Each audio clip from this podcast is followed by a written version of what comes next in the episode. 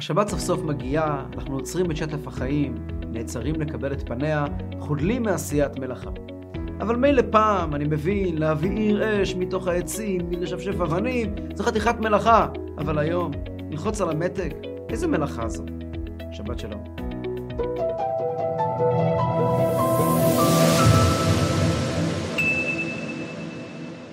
אז הנה פרשת ויקל, משה רבנו יורד מהר סיני אחרי הפעם השלישית כאשר הוא סוף סוף מקבל את הלוחות השניות, עם ישראל נסלח לעוון העגל, הוא יורד מהר סיני ביום הכיפורים, אוסף את עם ישראל ונותן להם שתי בשורות מיוחדות. הבשורה הראשונה היא שבת. בשורה שכבר הם יודעים ממנה מזמן. את השבת הם כבר קיבלו במראה, בפרשת בשלח כבר קראנו על השבת. גם בפרשת יתרו, במתן תורה, וגם בפרשת כי תישא, שבוע שעבר, קראנו על השבת. שבת מוזכרת הרבה מאוד פעמים בספר שמות. אבל הוא מבשר להם את בשורת השבת, ומיד אחרי זה את הבשורה השנייה, החשובה כל כך, בשורת הקמת המשכן.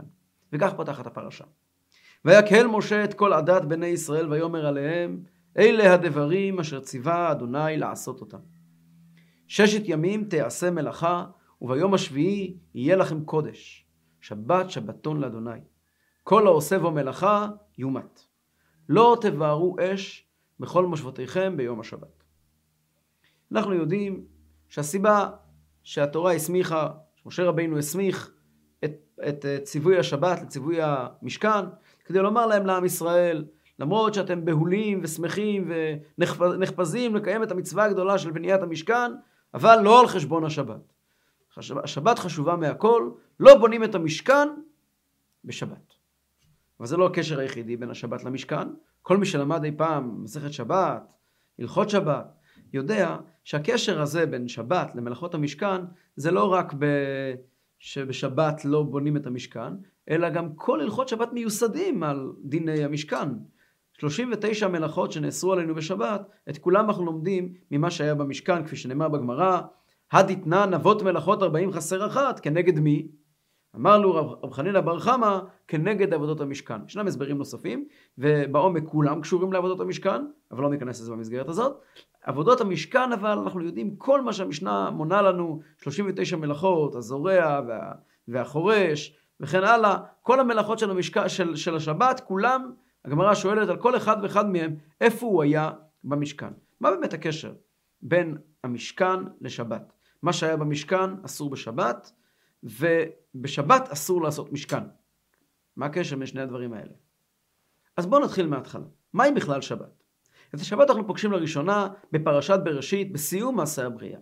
הקדוש ברוך הוא בורא את העולם שישה ימים, וביום השביעי הקדוש ברוך הוא שובת. כפי שאנחנו אומרים בכל שבת, ויהי ערב ויהי בוקר, יום השישי, ויכולו השמיים והארץ וכל צבאם. ויכל אלוקים ביום השביעי מלאכתו אשר עשה, וישבות ביום השביעי מכל מלאכתו אשר עשה, ויברך אלוקים את יום השביעי ויקדש אותו, כי בו שבת מכל מלאכתו, אשר ברא אלוהים לעשות. כבר כאן אפשר להתחיל למצוא איזשהו קשר למלאכת המשכן. אני אפתח ואנחנו נחזור מיד. יש מדרש מעניין שאומר שמלאכת המשכן היא למעשה מלאכת בניית העולם. מה שהקדוש ברוך הוא בנה את העולם בשישה ימים, אנחנו באמצעות המשכן עושים את זה במשך כל, כל ההיסטוריה כולה. כך נאמר במדרש. המשכן הוא שקול כנגד העולם, שקרוי אוהל, כשם שהמשכן קרוי אוהל. המשכן נקרא אוהל, ו- וגם העולם נקרא אוהל. כיצד? כתיב בראשית ברא אלוקים, וכתיב נוטה שמיים כירייה. ובמשכן כתיב, ועשית יריות עזים לאוהל על המשכן. בנוגע למשכן כתוב גם את המילה ירייה, גם את המילה אוהל, ובנוגע לבריאת העולם, העולם כולו, יש בו, בנוי מיריות, נוטה שמיים כירייה, הקדוש ברוך הוא הציב את השמיים בתור ירייה. כתיב בשני, ביום השני של בריאת העולם נאמר, יהי רקיע ויהי מבדיל. ובמשכן כתיב והבדילה פרוכת לכם, גם במשכן יש פרוכת שמבדילה בין הקודש ובין קודש וקודשים, כשם שבבריאת העולם יש רקיע המבדיל בין מים העליונים למים התחתונים. בשלישי, ייקבעו המים מתחת השמיים, ובמשכן, ועשית כיור נחושת, וחנון, נחושת לרוחצה. ברביעי, יהי מאורות, ברקיע השמיים, ובמשכן, עשית מנורת זהב טהור. בחמישי, ואופי עופף על הארץ, במשכן והיו הכרובים נושאי כפיים, פרסי כנפיים. בשישי נברא אדם, ובמשכן, ואתה אקרב אליך את אהרון אחיך. בשביעי כתיב, ויחו לו השמיים, ובמשכן, ותחל כל עבודת המשכן. בבריאת עולם כתיב, ויברך אלוקים, ובמשכן, ויברך אותם. בשביעי, ויכל אלוקים, ובמשכן, ויהי ביום כלות משה. בשביעי ויקדש אותו, ובמשכן ויקדש אותו, הווי את המשכן. זאת אומרת, יש הדמיה בין כל מה שעם ישראל הצטווה לעשות ולבנות במשכן, לבין בריאת שמיים וארץ. אז זה כבר התחלה של הבנה מה הקשר בין המשכן לבין שבת. אם אנחנו זוכרים ששבת היא בעצם שביתה ממלאכת שמיים וארץ, אם אנחנו נבין, עוד מעט אנחנו נבין את זה לעומק, שגם השבת היא למעשה, שגם המשכן הוא למעשה בריאת שמיים וארץ בזעיר אנפין, אז כשם שהקדוש ברוך הוא שבת מבריאת העולם ביום השביעי, גם אנחנו צריכים לשבות ממלאכת המשכן ביום השביעי. זה גם אומר באותו מידה, כשם שהקדוש ברוך הוא ברא את העולם בשבעה ימים באמצעות כלים מסוימים, באמצעות... אה, אה, אין לנו כל כך כלים לדעת מה, מה האלמנטים שמרכיבים את יצירת העולם, אבל במשכן אנחנו יודעים. במשכן אנחנו יודעים שיש לנו 39 דברים, 39 מלאכות, שהן מבטאות כל מיני דרכים ושיטות של, של בניית המשכן, אותם דברים שהם היו בבריאת העולם, אלו הדברים שנאסרים עלינו בשבת. כי הדרך שלנו להגיע ולגעת בבריאת העולם ובשביתה האלוקית בבריאת העולם, זה בשביתה שלנו מהמשכן. אלו כותרות. אבל זה לא עושה יותר קל, זה עושה יותר קשה. וכבר שאלו חז"ל, מה זאת אומרת שהאלוקים נח ביום השביעי לבריאת העולם? מה זאת אומרת? חז"ל שואלים, וכי יש לפניו יגיעה? והלא כבר נאמר, בורא קצות הארץ לא יף ולא ייגע. ולא זו בלבד, אלא שהוא נותן כוח לעייפים, שנאמר, נותן ליעף כוח. מה הפירוש שהקדוש ברוך הוא נח, עבד כל כך קשה, שישה ימים, עבד, עבד, עבד קשה, לא במאמר, ולא, לא, לא בעמל ולא ביגיעה ברא הקדוש ברוך הוא את עולמו, כתוב במקום אחר בחז"ל. מה הפירוש? שהקדוש ברוך הוא נח, וינח אלוקים ביום השביעי. מה הוא בדיוק נח פה? אלא מה תלמוד לומר וינח ביום השביעי? אלא כביכול הכתיב על עצמו, שברא את עולמו בשישה ימים ונח בשביעי. הכתיב על עצמו, זה לא דבר אמיתי, הוא הכתיב על עצמו, הוא הסביר לנו, נתן לנו איזשהו, כתב על עצמו את המילים האלה, וינח ביום השביעי כדי לסבר את האוזן, אבל לא זאת המשמעות של, של מנוחה, לא כמו שנראה לנו, מנוחה של יגע, מנוחה של אדם שעובד קשה, באה מנוחה ליגיע, מרגוע לאנשים שעובדים. לא, ולא לא בעמל ולא ביגיעה, ולא ביגיעה ברא הקדוש ברוך הוא את עולמו. בהבל פיו הוא ברא, וגם הבל פיו זה רק דימוי. ברא הקדוש ברוך הוא את העולם בלי שום מאמץ ובלי שום יגיעה, ובכל זאת ישנו אלמנט של מנוחה, רעיון של מנוחה, שאת הרעיון הזה צריכים להבין, כשנבין מה הרעיון של הבנייה ומהו הרעיון של המנוחה, נבין בעצם מה קורה במשכן, ונבין מהי בכלל השבת. מהי באמת מנוחה? מנוחה היא uh, לישון, לשכב במיטה ללא, בחוסר מעש, שאנשים מבקשים ויקיישן, מבקשים לצאת לחופש, לנסוע לחו"ל. מה הם עושים שם? הם נוסעים לבית מלון, נכנסים במיטה ולא קמים ולא יוצאים משם, ישנים ארבעה ימים ברציפות? או שהם יוצאים לראות קצת עולם, הולכים לעשות מה שהם אוהבים, הולכים קצת לדייג. נראה לי שכשאנחנו מתרגמים מנוחה בדרך כלל, אנחנו מתייחסים דווקא לדברים שאדם נורא אקטיבי בהם. יש אנשים שעבורם מנוחה זה לצאת לספורט. צריך קצת להתרענן, אז הוא הולך לעשות ספורט, אחר כך הוא סחוט, הוא מגיע הביתה, הוא מתקלח אחרי משחק כדורגל, או אני יודע מה, זה משחק רציני שהוא הוציא את כל מה שהיה בו, וכעת הוא חייב להירגע. אבל, אבל המשחק הזה היה מנוחה. ומדובר פה באיזה עורך דין שיש לו תיקים, ממלאים לו את המשרד מהרצפה עד התקרה, יש לו דאגות מפה ועד מחר, הוא חייב להירגע, אז איך הוא נרגע? הוא הולך לעשות משחק. המנוחה היא תמיד אה, תהיה חידלון לחדול מלעשות, לאו דווקא. הרבה מאוד מנוחות הן דווקא פעולה. וגם את זה הרבה פעמים אנשים שואלים. אתה רוצה שאני אנוח בשבת? אני נח בשבת, כשאני יושב על יד כאן ציור ומצייר, צייר לי. אני נח בשבת כשאני לוקח את הגיטרה, לא בשבת. אדם אומר, אני נח כשאני לוקח את הגיטרה, שם אותה על הרגליים, ושר לי איזה שיר, מנגן איזה יצירה, אדם אחר, אה, בשבילו לנוח זה לשכב על הספה ולראות אה, כל מיני מחזות. כל אחד והמנוחה שלו. מה זה המנוחה השבתית הזאת שאנחנו מדברים עליה? זה בדרך כלל אנשים שואלים. ויש צדק בשאלה הזאת. כי באמת מנוחה היא בדרך כלל לא לחדול, אלא. מנוחה היא לא לחדול, אלא להיות. וזאת נקודה חשובה. כאשר, בואו ננסה להבין את זה. כאשר אדם קם בבוקר, יוצא מהמיטה שלו ליום חדש, הוא עסוק בלצאת מאזור הנוחות שלו, מהמקום שלו הפרטי, לקחת כוחות ולהשקיע אותם במרחב. אדם מסוים, דיברנו מקודם על דוגמה של עורך דין, יש לו מול העיניים תיקים על גבי תיקים, כל תיק זו פרשה שהוא צריך להיכנס אליה, להיכנס אל תוך אותה פרשה, לקרוא, להבין את הצדדים, לעסוק באותו תחום חיצוני לו, לראות מה אפשר לעשות עם התיק הזה ולטפל בזה.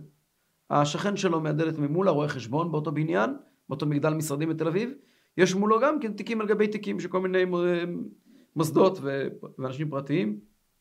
הוא צריך להיכנס לכל תיק, לבדוק במה הוא מורכב, לבדוק את הבעיות שלו. הוא עובד, הוא יוצא אל מקום מחוץ לאזור הנוחות שלו, מחוץ למקום הפרטי שלו, לחיים שלו. איך האנשים האלה ינוחו? חוזרים הביתה, רוקדים קצת, משחקים קצת עם הילדים, נהיים, יושבים קצת עם האישה, חיים את החיים של עצמם, וזאת המנוחה. במקום לחיות חיים של עבודה עבור החוץ, אני עושה דברים עבורי, כן? האמת היא שגם שינה במהות שלה זה אותו דבר. הרי מה זו שינה? קם אדם בבוקר והולך לעבוד עבודה פיזית. עבודה פיזית, הוא הולך, הוא פועל בניין. הוא מטפס על הבניין, מטפס שם על הפיגומים, ושוחה, ומרים, ודופק, ו- ו- ויציקות, ועניינים. יום שלם, הוא חוזר הביתה בשעה שבע בערב, הוא מותש, מותש, מותש, מותש, עושה מקלחת, ונכנס למיטה. מה קורה במיטה? מה קורה כשהוא נכנס למיטה? כשהוא נכנס למיטה, כל הכוחות והאנרגיה שהוא השקיע כל היום, מפסיקה לצאת, והוא חוזר להיות הוא, שוכב בדומם, יושן, חוזר להיות הוא, והוא לא צריך להוציא שום כוח. הכוחות חוזרים אליו ומתחדשים מתוכו. כשרואים אנשים יושבים עם הנכדים שלהם בפיקניק, בן אדם אומר, תשמע, קיבלתי כוח לעוד חודש עבודה. מה קרה? הייתי עם הנכדים שלי, ראיתי קצת אותי, את החיים האמיתיים שלי. כעת, הכוחות שלי חזרו אליי, יש לי כוח, יש לי חשק, יש לי רצון לצאת לעוד יום של פעילות. ממש כמו שבפיזיקה, ככה זה הפסיכולוגי, כמו שאצל פועל הבניין, השינה בלילה מחזירה לו פיזית את הכוחות, ומשם הוא מקבל כוח חדש. ככה פסיכולוגי, כשהבן אדם יושב עם הנכדים שלו באיזה פארק ו- ועושים על האש, זה מחזיר לו את הכוחות שלו, את הכוחות הנפש שלו. יש לו חשק לקום, לצאת ליום חדש. נו, ואיך זה אצל הקדוש ברוך הוא? בשביל זה ניקח דוגמה מצייר. דמיינו לעצמכם צייר גדול, חשוב, ואן גוך, עומד לו בסטודיו שלו מול כאן ציור. הוא מצייר כעת יצירת אומנות, משהו יוצא מן הכלל. והיצירה פרוסה לפניו על משהו גדול מאוד, מונח. והוא מדייק אותה, הוא צובע את כל היצירה, בהתחלה שם צבע אחיד, ועליו הוא מתחיל ליצור וליצור וליצור, והוא מדייק עוד יותר ועוד יותר. בימים האלה כשהוא עובד על היצירה, הוא כל כך שם. זאת, זה, לא, זה לא סבל. זאת לא יגיעה במובן ה... הוא לא סובל, הוא נהנה נורא. יכול להיות שאנשים מסוימים עבורם זה התרפיה, נכון? אבל כעת שהוא נמצא שם, הוא בתוך היצירה. כעת הוא נמצא בכנף של הציפור שנמצאת על הענף המסוימת, ענף מסוים, בעץ המסוים בציור, ועכשיו הוא ממוקד בזה, הוא מתקן את זה, הוא מתקן את זה. וכל החושים שלו וכל הנפש שלו נמצאת ויוצאת בכל פרט ופרט ופרט בציור. הטלפון, שיצלצל כמה שהוא רוצה, יכנסים הודעות באלפי קבוצות בוואטסאפ, ימות העולם, הוא לא שומע בכלל. הוא נמצא עכשיו בתוך הציור. זאת חוויה נפשית אדירה. כמו שזה בציור זה בכל דבר. כל מי שיודע מה זה ליצור, כל מי שמכיר מה זה אומנות, מכיר את זה מכל תחומי האומנות. כל דבר שמבטא באמת איזו יצירה אמיתית, אדם נמצא בפנים, נכנס פנימה, נכנס פנימה, נכנס פנימה, נכנס פנימה, הוא נמצא בתוך הציור. וביום הראשון של, של העבודה הוא, הוא מתמקד בצד אחד, ביום שני הוא עובר צד שני, יום שלישי הוא עושה פינישים פה, רביעי פה. הוא עובד על הציור הזה נניח שלושה חודשים. כשמסתיימים שלושת החודשים, עומד אותו צייר, אותו אומן בל שם, מסתכל על הציור, לוקח צעד אחד אחורה, שני צעדים אחורה, מסתכל על כל הציור ביחד, ואומר, וואו, זאת מנוחה. זאת המנוחה האמיתית. מה זאת מנוחה? אני לא אמרתי שאותו ציור, לא, אין הכוונה שהעבודה, העבודה והכתיבה והציור מוציאים מהאדם אה, אה, אה, אה, אנרגיות. כן, אבל לא זה הנקודה. הייתי שלושה חודשים שקוע כל כך בפרטים הקטנים. לפני שהתחלתי לעבוד, היה לי ויז'נה, היה לי מחזה. אני ראיתי משהו. אמן, הוא רואה משהו. ראיתי משהו.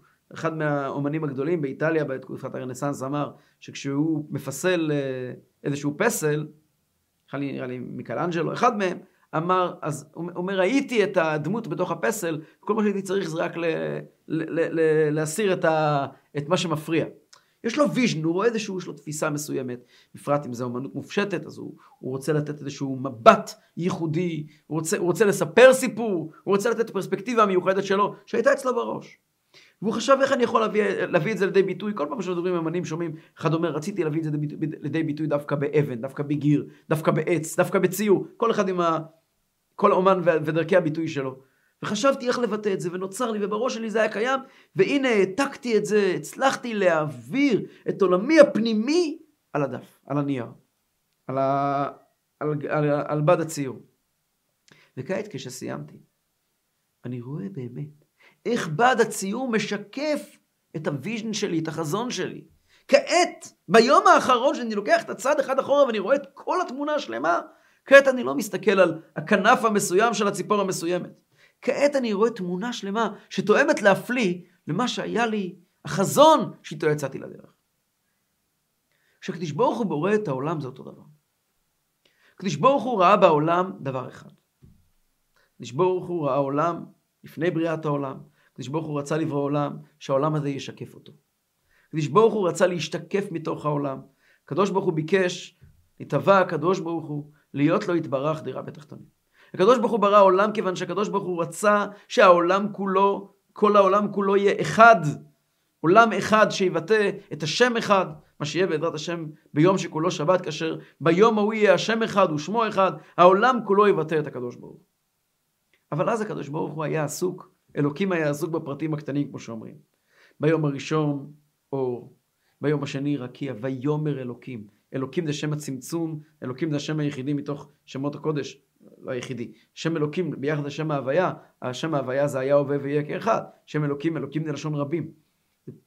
אלוקים זה כל, תקיף, הוא בעל היכולת, הוא בעל הכוחות כולם, כן, ריבוי. אז יש כל מיני דברים בעולם. יש מוזיקה, ויש, ויש פיזיקה, ויש אסטרופיזיקה, ויש יש תחומים. יש, מד, יש מדע כזה ומדע כזה, ויש חומר כזה וחומר אחר, כל העולם מלא מלא בהמון המון המון פרטים. כל אחד מהפרטים האלה הוא כוח אחד מכוחות האלוקים, אלוקים זה כל הכוחות כולם.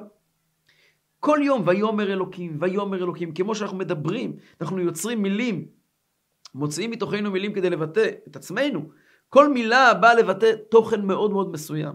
והקדוש ברוך הוא שישה ימים, בלי, בלי עמל ובלי יגיעה, כמובן, אבל שישה ימים הקדוש ברוך הוא עסוק בלברוא עולם עם המון המון המון המון פרטים קטנים. בסיום היום השישי, אומרת לנו התורה, וירא אלוקים את כל אשר עשה. פתאום המבט הוא מבט כולל, והנה טוב מאוד. והנה טוב מאוד. העולם הזה, המורכב הזה, המתוסבך הזה, הוא לא, הוא, הוא, הוא טוב מאוד. העולם הזה הוא בעצם הדבר השלם, הוא מה שקדיש ברוך הוא רצה. ויהי ערב, ויהי בוקר, יום השישי. ומה קרה עם תום היום השישי? ויחולו השמיים והארץ וכל צבאם. השמיים, הארץ וכל צבאם הפכו מלהיות הרבה פרטים, כלל אחד. ויחולו, הם הפכו, הם התקללו זה בזה, הם הפכו להיות ציור אחד, סיפור אחד, עולם אחד. ויכל אלוקים ביום השביעי.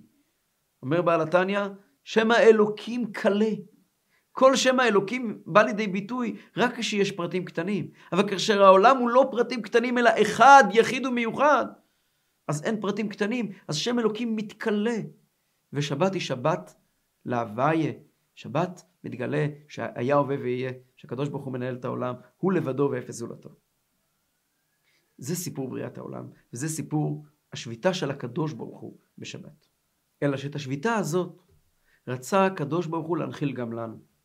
עם ישראל, עם קרובו. הוא רצה להנחיל לנו את השביתה הזאת, מכיוון שהקדוש ברוך הוא גם הנחיל לנו את העבודה הזאת. הקדוש ברוך הוא הנחיל לנו עבודת שישה ימים. הפסוק מתחיל, ששת ימים תעשה מלאכה, הרי ידוע מה שכתוב במחילתא דרשב"י, כשם שמצ... שנצטווינו על השביתה בשבת, כך נצטוו ישראל על המלאכה.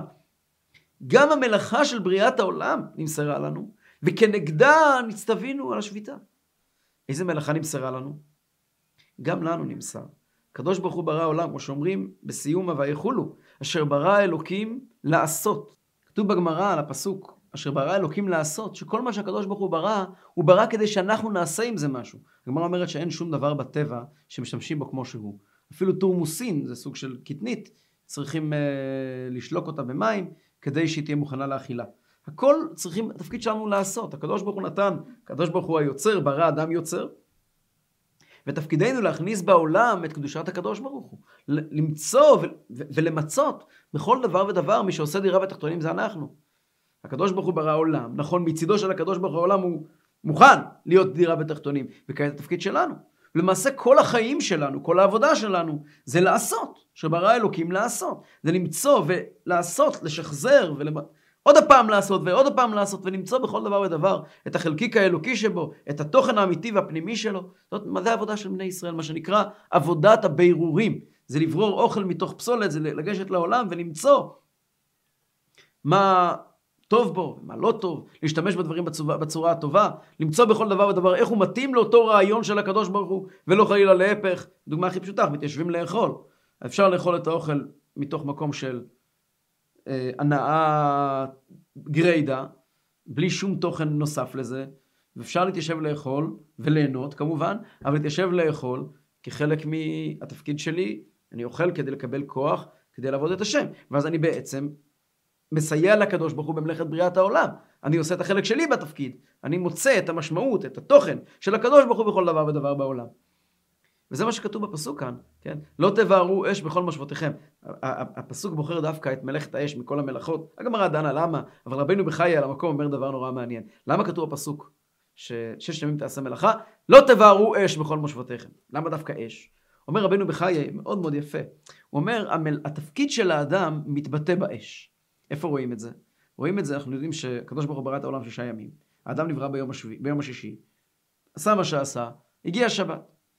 מוצאי שבת, כך נאמר בחז"ל, חשך העולם. ואז האדם נעמד ואומר, מה קרה? אוי ואבוי, מה יהיה? העולם נהיה חושך, אוי לי שהחשכתי עולמי בעוון חטא צדק. מה אני אעשה עכשיו? נתן הקדוש ברוך הוא בינה באדם, והוא, נזדמנו ידיו שני אבני צור, שפשף אותם ויצא אש. האש הזאת שהוציא האדם הראשון, היא למעשה המלאכה הראשונה של האדם. הקדוש ברוך הוא ביום הראשון לבריאת העולם ברא אור, והאדם ביום הראשון השני לבריאת העולם גם ברא אור, גם יצר אור. כלומר האדם חוזר אל מעשה הקדוש ברוך הוא. הקדוש ברוך הוא ברא את האור, גם ברא את האש, אבל האדם הוא מי שמייצר את האש כעת מחדש. אומר רבנו בחיי, זה הסיבה שבהבדלה אנחנו עושים הבדלה במוצאי שבת, אנחנו מברכים את הקדוש ברוך הוא על זה שאנחנו יוצאים משבת אל התפקיד שלנו, ששת ימים תעשה מלאכה. שהתפקיד שלנו נמצא בכל ארבעת הברכות של הבדלה. הבדלה אומרים ארבע ברכות, נכון? בורא, אה, בורא מיני בשמים, בורא מאורי האש, בורא פרי הגפן, בורא פרי הגפן הראשון. ואחרון הבדלה. מהם ארבעת הברכות? אומר רבינו בחי, ארבעת הברכות של ההבדלה, כולם מדברים על היום הראשון לבריאת העולם. אנחנו, התורה אומרת, בראשית ברא אלוקים את השמיים ואת הארץ, והארץ הייתה תוהו ובוהו, וחושך על פני תהום, ורוח אלוקים מרחפת על פני המים, ויאמר אלוקים יהי אור. אומר רבינו בחיי, והארץ הייתה, המילה והארץ קשור לבורא פרי הגפן. למה? הארץ הולך על העולם, על השטח שבו התפקיד שלנו לעבוד. האדם הראשון, שמו אותו בגן עדן לעובדה ולשומרה. בגן עדן יש את עץ הדת, עץ החיים, שעל פי חז"ל הם הרי ענבים, כן? עץ הדת גפן היה, לפי אחת הדעות. כלומר, העבודה של האדם לבחור בטוב ולברוח מהרע, העבודה של האדם כבר רמוזה במילה הראשונה בבריאת העולם, והארץ הייתה, עבודת הארץ, זה בורא פרי הגפן. הברכה השנייה, בורא מיני בשמים. בשמים קשורים לריח, כן? חוש הריח. זה המשך הפסוק, ורוח אלוקים מרחפת על פני המים. מעורי האש קשור ליהי אור, והברכה האחרונה, המבדיל בין קודש לחול, קשורה לדבר האחרון של היום הראשון. ויבדל אלוקים בין האור ובין החושך. הנה אנחנו רואים, כל ההבדלה היא בעצם התחלה של בריאת העולם מחדש על ידינו. אנחנו, יש לנו את המשימה במשך החיים שלנו, בכל יום ויום שאנחנו קמים בבוקר, אנחנו יוצאים לעשות לקדוש ברוך הוא דירה בתחתונים באותם אמצעים שהוא ברא ובנה את העולם. זה הקשר למלאכת המשכן. מלאכת המשכן היא מיקרוקוסמוס של העבודה של היהודי בכלל. זה מין דגם, מה יהודי אמור לעשות. המשכן כולו, כמו שראינו, הוא דומה לבריאת העולם. ועבודת המשכן היא למעשה לעבוד ולעשות מהעולם שלנו משכן ודירה לקדוש ברוך הוא. כל מה שהיה במשכן זה בעצם כל מיני דרכים, 39 דרכים, שדרכם אנחנו מביאים את הקדוש ברוך הוא לעולם במשך השבוע. זה יכול להיות, הבאתי קודם דוגמה של בורר, כן? אנחנו יודעים שיש, אחד מהאיסורים של שבת זה בורר, למדו אותו מהמשכן. בורר פירושו שאסור להוציא אוכל מתוך פסולת. כי החיים של יהודי זה להוציא אוכל מתוך פסולת. למצוא את הטוב בכל דבר ולהרחיק את הרע. יש לנו איסור של שוחט. מה זה שוחט? שוחט זה לקחת בהמה שלא הייתה ראויה לאכילה ולהפוך אותה ראויה לאכילה. שוב פעם אותו נקודה. ככה כל אחד ואחד מ-39 מלאכות מבטא את התפקיד של היהודי להפוך את העולם למקום מוכשר לגילוי שכינה. אבל בשבת. בשבת בורר אסור. בשבת לא עושים מלאכה. בשבת הקדוש ברוך הוא שובת ממלאכה כיוון שהשבת ויכל אלוקים. בשבת העולם לא נפרד מהקדוש ברוך הוא. וגם אנחנו בשבת.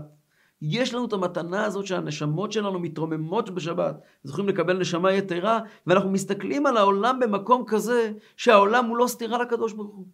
העולם הוא לא רחוק מהקדוש ברוך הוא. אין טעם, כל העבודה שלנו במשך השבוע, לתת לעולם משמעות, להעניק לו תוכן, היא טובה שישה ימים. כשמגיעה השבת, אין צורך להעניק לעולם תוכן. העולם כולו של הקדוש ברוך הוא. בשבת אנחנו מרגישים מעין עולם הבא, יום שבת מנוחה. כן, מה זה מעין עולם הבא? בעולם הבא העולם לא יהיה סתירה לקדוש ברוך הוא.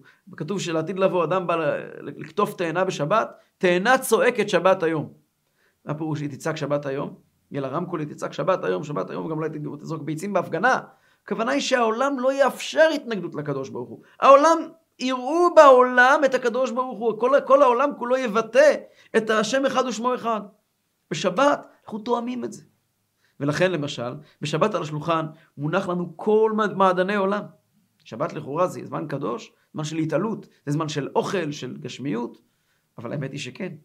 כיוון שאותו מנת עוף אה, מכובדת, או, או כל המאכלים של שבת, שביום ראשון וביום חמישי היו דבר שיכול היה למשוך אותי לארציות, לתחתוניות, להתנתקות מהקדוש ברוך הוא. ובזה נבין מדרש מרתק, וכך נאמר במדרש. טורנוס רופוס הרשע שאל את רבי עקיבא. באותם ימים היה ויכוחים בין חכמי ישראל לאומות העולם, טורנוס רופוס הרשע היה מנוול גדול, שעשה הרבה צרות לעם ישראל, ויש לו הרבה ויכוחים שלו עם רבי עקיבא. והם היו מדברים באותם ימים בחידות. אחד אומר משפט והשני עונה לו. אמר, אומר טורנוסרופוס לרבי עקיבא, מה יום מיומים? הוא לא מסביר מה הוא שואל. הוא שואל, מה יום מיומים? אמר ליה, ומה גבר מן גוברין ומה אדם מן האנשים? טורנוסרופוס לא הבין את התשובה. אז הוא שואל אותו בחזרה, אמר, מה אמרת לך ומה אמרת לי? מה אני התכוונתי כשאמרתי לך? ומה אתה התכוונת לענות לי? אמר לו, אמרת לי, מה יום מיומים? מה שנא יומא דשבתא מכל יומא? מה שונה שבת מכל הימים?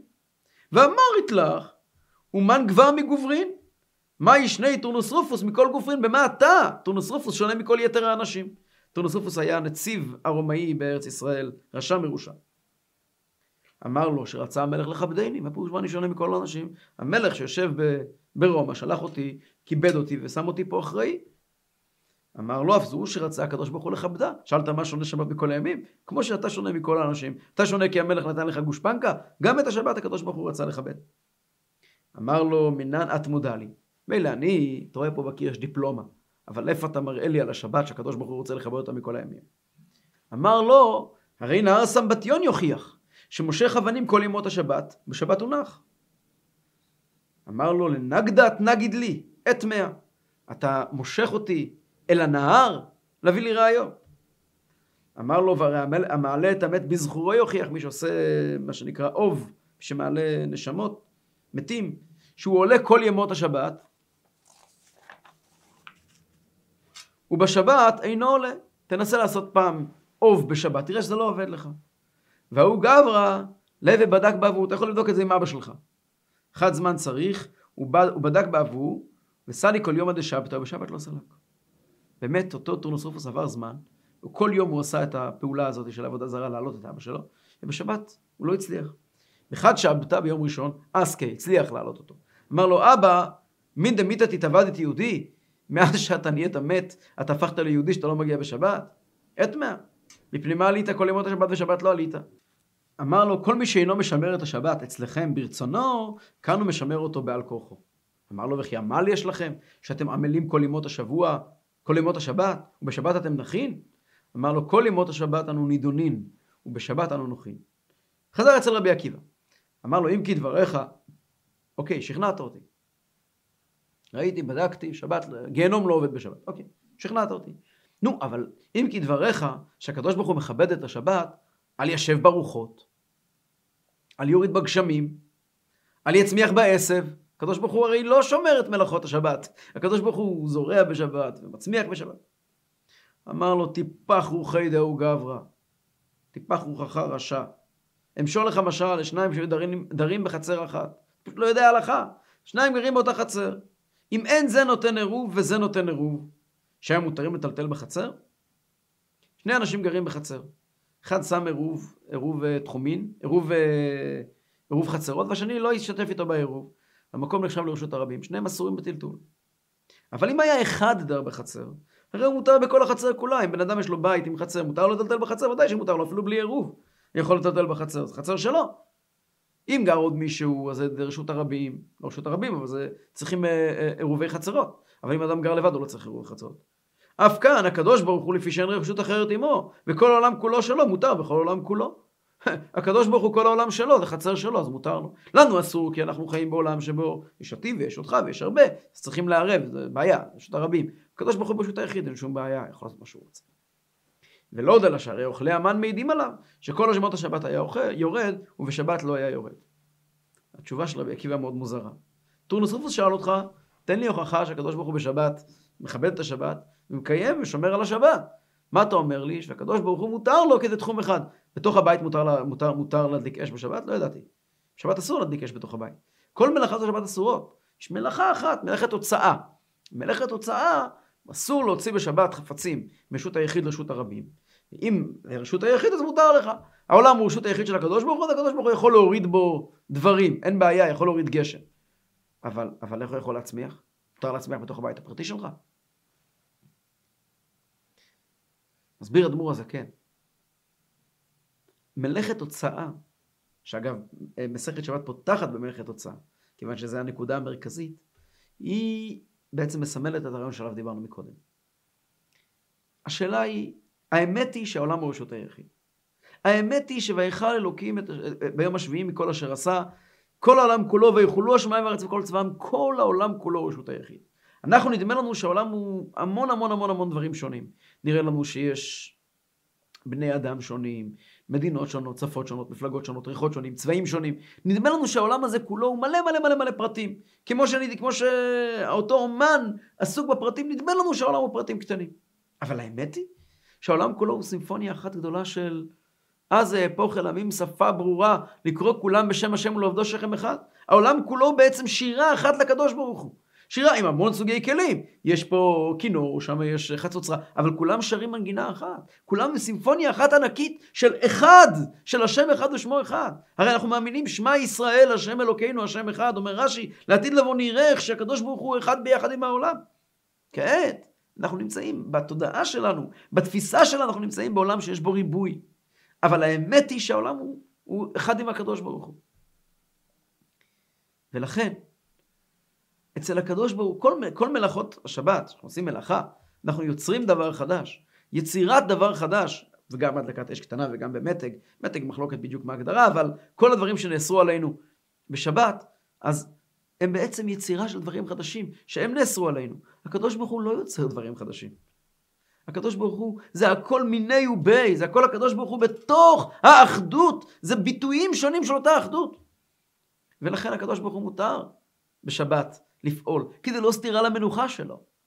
אנחנו בשבת, כדי לחוש את מנוחתו של הקדוש ברוך הוא, להתחבר לאחדות האמיתית של הקדוש ברוך הוא שלמעלה מן העולם, לח, לח, לחוות ולהתקדש בקדושת השבת, מה שאומרים בליל שבת, במי שאומר, כגבנה דינו מתייחדים לעילה, לחוש את הלמהווה אחד באחד, לחוש את האחדות הקדוש ברוך הוא בתוך, בתוך הגוי אחד בארץ, אנחנו צריכים לחדול מעשיית מלאכה. אבל אגב, בבית המקדש עצמו, אחרי שהוא היה בנוי, הקריבו קורבנות כרגיל, כי שם חשו את, את, את קדושת השבת, את איך שהעולם כולו והקדוש ברוך הוא הם אחד. אז מה אפשר לקחת מזה הביתה? כתוב בהלכה על ויקל משה, בפסוק הראשון בפרשה שלנו, שהקדוש ברוך הוא אמר למשה רבינו להקיל קהילות ביום השבת.